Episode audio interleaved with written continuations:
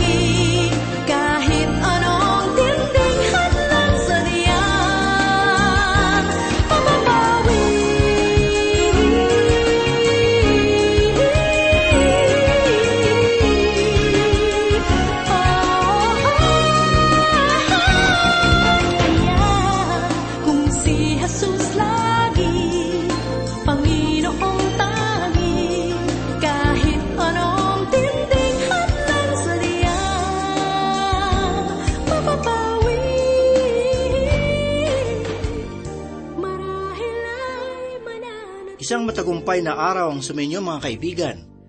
Tayo po ay muling nagpapasalamat at nagpupuri sa Panginoon sa muling pagkakataon na pag-aralan ang kanyang banal na aklat. Samahan po ninyo ako. Ito po si Pastor Dana Bangko at tayo po ay mag-aral ng salita ng Diyos.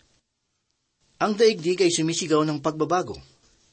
Ang paglaganap ng mga panukala at gawain sa ikasusulong ng lipunan ang siyang laging paksa na pinagkakaabalahan ng mga pinuno sa bawat pamahalaan dito sa daigdig. Bawat kalooban ay may kanya-kanyang hangarin na maaaring mabuti o kaya naman ay masama. Ang paksa na ating pag-aaralan sa mga sandaling ito ay minsang pagpapatuloy sa nakaraang pag-aaral dito sa ikalabing isang kabanata ng Daniel.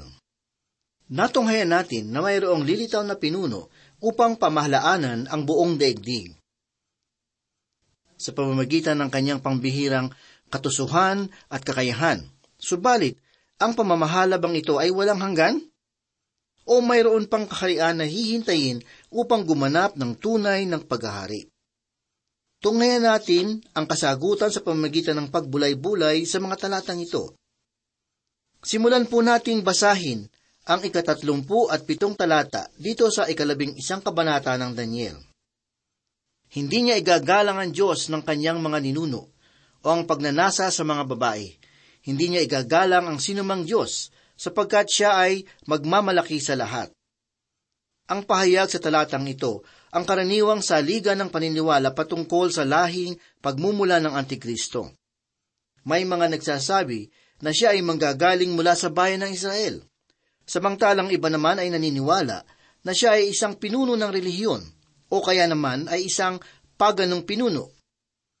Kung susuriin natin ang talata, makikita natin na walang tiyak na kapahayagan patungkol sa bansa o sa lahi ng kanyang pagmumulan. Ang tanging malinaw na pangungusap na ating makikita ay tungkol sa uri ng katangian na kanyang ipapahayag, sapagkat sangayon sa talata, hindi niya igagalang ang Diyos ng kanyang mga magulang. Kung magbabasa tayo ng kasaysayan, matutunghayan natin na mayroong mga tao na nagpakita ng ganitong uri ng kalapastanganan laban sa Diyos. Ang isang halimbawa ay makikita sa buhay ni Gideong Smith, na kinikilalang tagapagtatag ng samahan na hindi naniniwala sa Panginoon. Siya ay anak ng isang ministro, subalit nilamon ng nakalalasong paniniwala ang kanyang isipan. Kaya naman si Stalin, na isang kilalang tagapamuno sa bansa ng Rusya, siya ay nagkaroon ng pagkakataon na makapag-aral sa seminaryo. Gayunman sa kahuli-huli ang sandali, siya ay naging masigasig na tagapamahayag na ang Diyos ay patay. Tulad ng aking sinabi sa nakaraang pag-aaral, naniniwala ko na dalawang tao ang kinakailangan upang ang propesiyang tungkol sa paghihimagsik ay magkaroon ng katuparan. Ang una ay isang politikal na pinuno na nagmumula sa imperyo ng Roma, na maaaring mula sa mga Griegong bahagi ng imperyo. Ang ikalawa ay isa namang pinuno ng relihiyon na magmumula sa Israel na magpapanggap bilang Kristo. Sangayon pa sa talata, hindi niya pahalagahan ang pagnanasa sa mga babae. Ito ay tumutukoy sa hangarin ng mga babaeng Hebreyo na maging ina ng Mesiyas, sapagkat ang Panginoong Heso Kristo ay hindi lamang itatakwil, kundi siya man ay magiging kaaway ng kanyang bayan. Sa madaling salita, pangungunahan ng Antikristo ang paghihimagsik laban sa Diyos at sa Mesiyas, na gaya naman ang nasusulat sa ikalawang awit, talatang dalawa at tatlo. Inihanda ng mga hari sa lupa ang kanilang sarili, at ang mga pinuno ay nagsisisangguni laban sa Panginoon at sa kanyang binuhusan ng langis, na nagsasabi ang kanilang panggapos ay ating lagutin at itapon ang kanilang mga panali sa atin.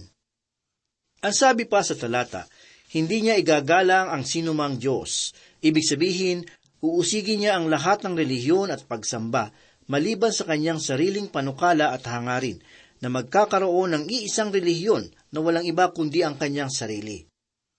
At sa kahuli-hulihan, siya ay magmamalaki sa lahat, sapagkat siya ay nauuhaw sa papuri ng mga tao.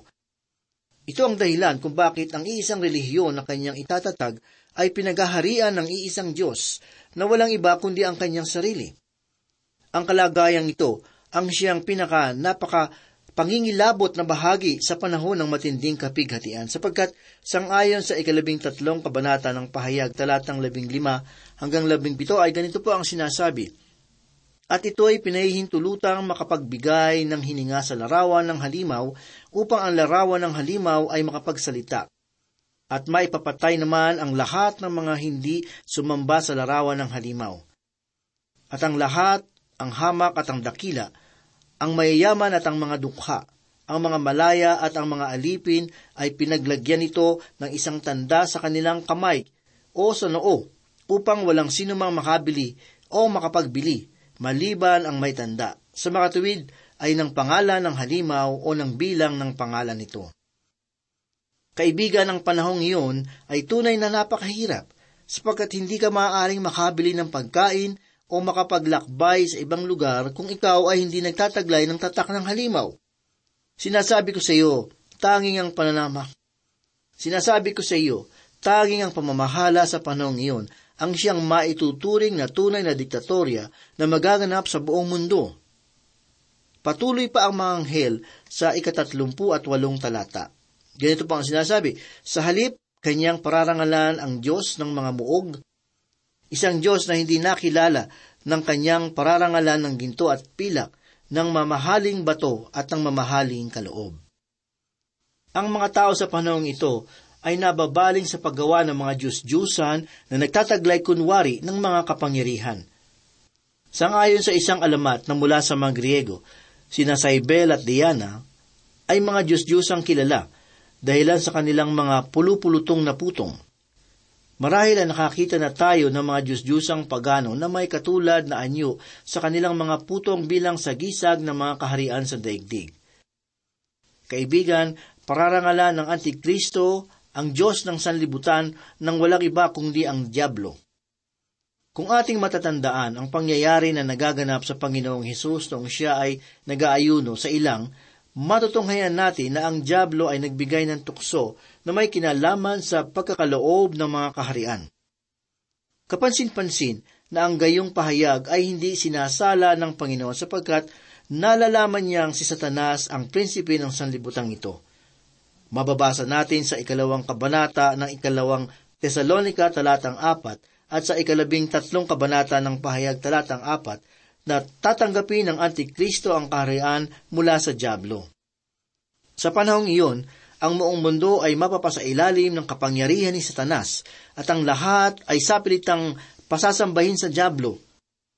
Ang sabi na ikatatlumpu at siyam na talata, ganito po ang sinabi, kanyang haharapin ang pinakamatibay na mga kuta sa tulong ng ibang Diyos. Sino mang kumilala sa kanya ay kanyang itataas na may karangalan. Kanyang gagawin sila ng mga puno na marami at ipamamahagi ang lupa sa katumbas na halaga. Ang panahong iyon ay tunay na magiging para kay Satanas. Gagawin niya ang lahat niyang makakaya at balakin, may sa katuparan lamang ang kanyang natatanging layunin na maghimagsik laban sa Diyos. Marahil ang ganyong uri ng pagsasagawa ay hango mula sa kanyang kaalaman na ang kanyang nalalabing panahon ay maikli lamang. Nasusulat sa ikalabing dalawang kabanata ng Aklat ng Pahayag, talatang labing dalawa, ang gayong katotohanan. Kaya't magala kayo, o mga langit, at kayong mga naninirahan diyan. Kahabag-habag ang lupa at dagat, sapagkat ang Diablo'y bumaba sa inyo na may malaking puot. Palibhasa'y alam niya na maikli na lamang ang kanyang panahon. Kaibigan, tanging sa panahon iyon lamang magaganap ang tunay na diwa ng pamamahalang diktatura. Sapagkat ang Diablo kasama ng kanyang buong kapangyarihan ang mangingibabaw sa daigdig. Ang sabi pa sa ikaapat na pung talata, sa panahon ng wakas, ay sasalakayin niya ng hari ng timog. Ngunit ang hari ng hilaga ay pupunta laban sa kanya na gaya ng isang ipo-ipo na may karwahe, mga kabayo at maraming mga barko. At siya ay sasalakay laban sa mga bansa at lalampas na gaya ng baha. Mahalagang maunawaan natin na ang panahon ng wakas na tinutukoy sa talatang ito ay hindi nangangahulugan ng katapusan ng panahon. Kapansin-pansin na ang ganitong uri ng kataga ay siyang paulit-ulit na ginagamit ni Daniel para sa tatlong nalalabing kabanata ng ating pinagbubulay-bulayan. Kung tayo ay dadako sa Ebanghelyo, matutunghayan natin na ang Panginoong Hesus ay gumamit rin ng katagang nagbibigay larawan sa katangian ng panahon na iyon. Sangayon sa Panginoon, ang panahon ng wakas ay panahon ng matinding kapighatian. Kaya naman, ang pagdating nito ay tunay na dapat kakilabutan, sapagkat walang malalabing pag-asa sa digdig kundi tanging sa Panginoon lamang.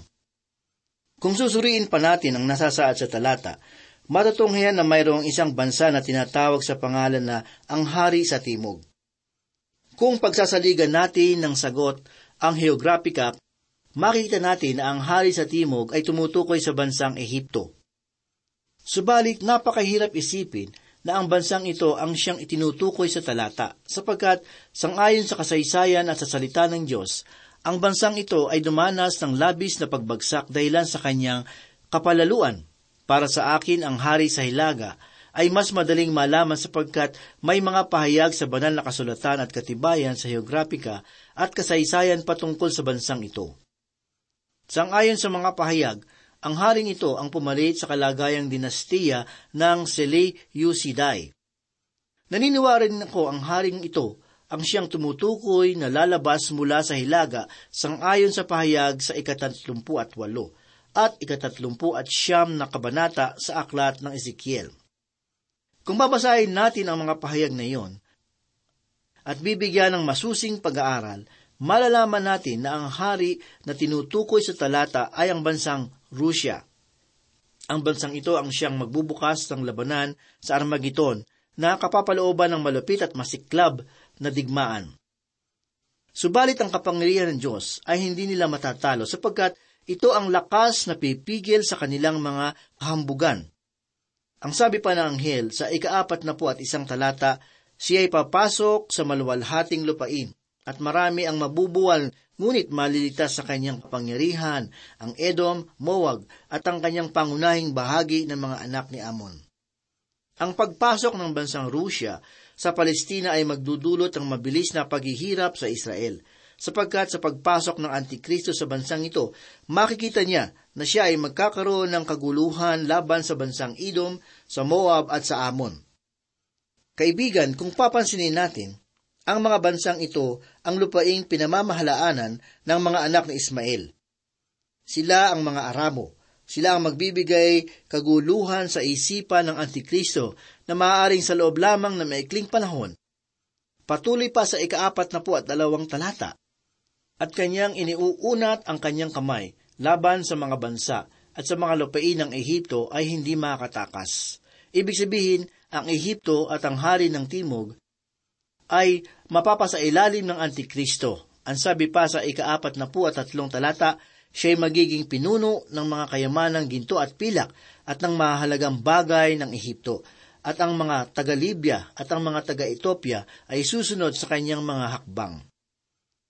Ang paghahari ng Antikristo sa daigdig ay kapapalooban ng malawakang pakikinabang sa kayamanan ng mga bansa. Hahawakan niya ang lahat ng mga pananalapi sa buong panig ng mundo. Ang Libya at ang Ethiopia ay susuko sa kanyang harapan at maging ang Afrika ay mapapasailalim sa kanyang kapamahalaanan. Patuloy pa tayo sa ikaapat na po at apat na talata. Ngunit ang mga balita mula sa silangan at sa hilaga ay mababagabag sa kanya, at siya ay lalabas na may malaking galit upang pumuksa at lumipol ng marami. Ang mga balitang magmumula sa silangan ay nagpapahiwatig ng mga oriental na mga bansa sa kabila ng kanilang laksa-laksang mga sandatahan ay haharapin ng Antikristo. Sila ay makapagbibigay ng kabagabagan sa kanya, subalit ang lahat ay magwawakas sa pamamagitan ng labanan sa Armageddon. Sa panahong iyon, wala nang malalabing pag-asa sa sangkatauhan, lalo tigit sa bayan ng Panginoon. Ngunit sa kabila ng masalimuot at pusikit na kadiliman na dulot ng kawalang pag-asa, ang liwanag ng Diyos sa pamamagitan ng kanyang dakilang anak ang magbibigay kagalakan sa naghihirap na kalooban ng kanyang bayan. Si Kristo ay darating upang ipahayag ang kanyang sarili sa buong mundo bilang maluwalhating Mesayas na mag-ahari magpakailanman.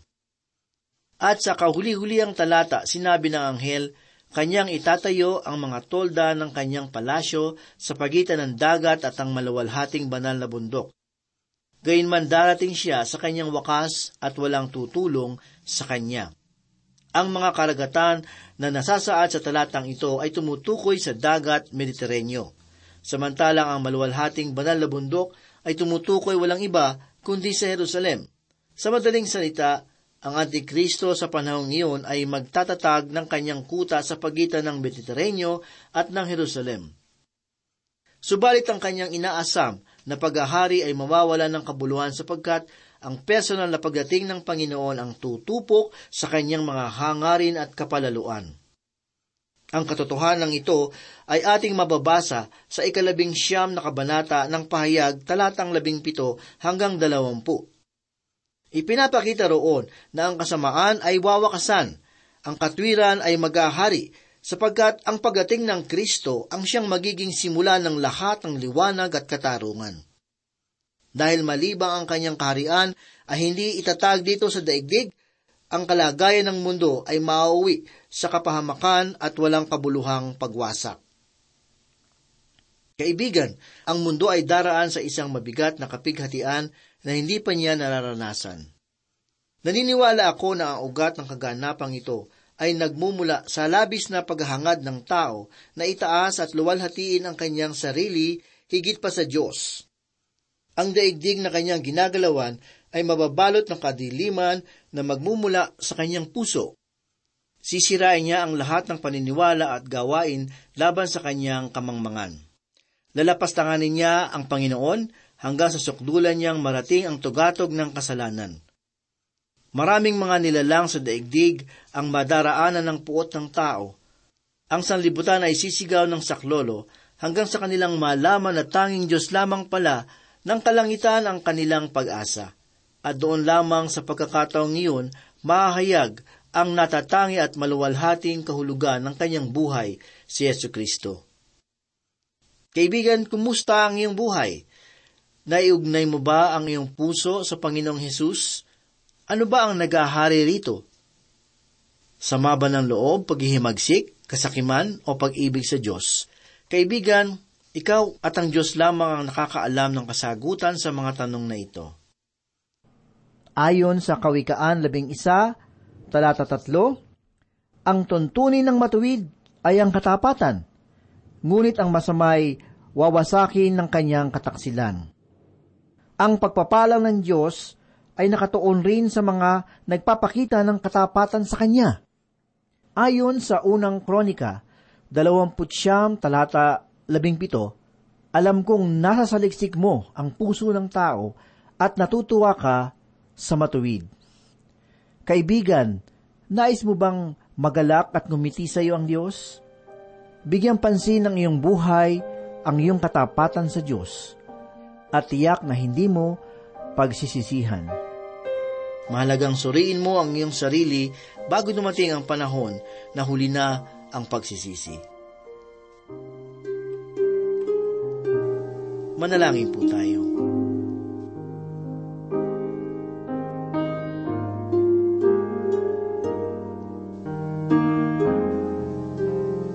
Dakila at mapagpala naming Diyos, kami po muli ay nagpapasalamat sa inyong kabutihan. Salamat sa iyong mga salita na aming napagbulay-bulayan. Sa mga sandaling ito, loobin mo nawa na matatak sa aming mga puso at aming maisabuhay ang iyong kalooban. Salamat sa aming napag-aralan tungkol sa pagdating ng Antikristo. Tunay nga pong nakakatakot, tunay nga pong kakilakilabot ang kasasapitan ng mundong ito. Subalit alam namin, Panginoon, kung kami po ay nagtitiwala sa iyo, kami po ay maliligtas sa ganitong mga pangyayari. Kaya kung meron man sa atin ngayon ang nakikinig, mga kaibigan, kung kayo ay nananais, kilalanin si Kristo, magkaroon ng kaugnayan sa Diyos, kayo po ay manalangin. Kilalanin niyo na kayo po ay makasalanan, aminin niyo na kayo po ay nagkasala, at kayo ay mapapahamak. Subalit kung kikilalanin si Jesus bilang inyong tagapagligtas, ay mahuhugasan ang inyong mga kasalanan at kayo ay maliligtas kapalaluan. Tanggapin niyo si Jesus bilang inyong Panginoon at tagapagligtas ng iyong buhay. Huwag bukas, huwag sa isang linggo, huwag sa isang buwan, kundi ngayong kaibigan. Kilalanin mo si Jesus bilang iyong Panginoon at tagapagligtas at ikaw ay magkakaroon ng pag-asa. Pagpalain mo, O Diyos, ang aming mga tagapakinig. Batid mo po ang kanilang mga pangangailangan, ang kanilang mga pinagdadaanan, ang mga pagsubok sa kanilang buhay, at ang samot-saring tukso sa kanilang buhay. Tulungan mo po na maging matatag ang kanilang pananampalataya upang sila ay maging matagumpay. Salamat o Diyos at loobin mong sila ay muling makasubaybay sa muling pag-aaral ng banal mong aklat. Tulungan mo po kami, Panginoon, na manindigan sa aming pananampalataya. Maya't maya ay nahahamon ng aming pananampalataya, mga pagsubok, mga tukso na dumarating sa aming buhay. Ikaw lamang ang may kapangyarihan upang kami po ay bigyan ng sapat na kalakasan upang maging matagumpay sa bawat pagsubok sa aming buhay.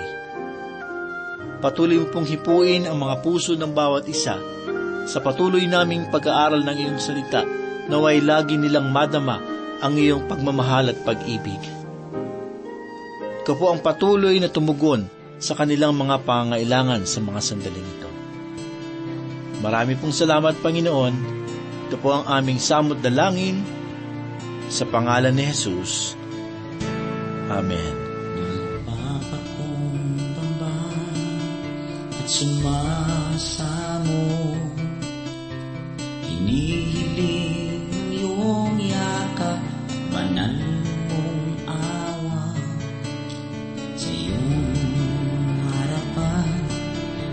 Ako'y nakasala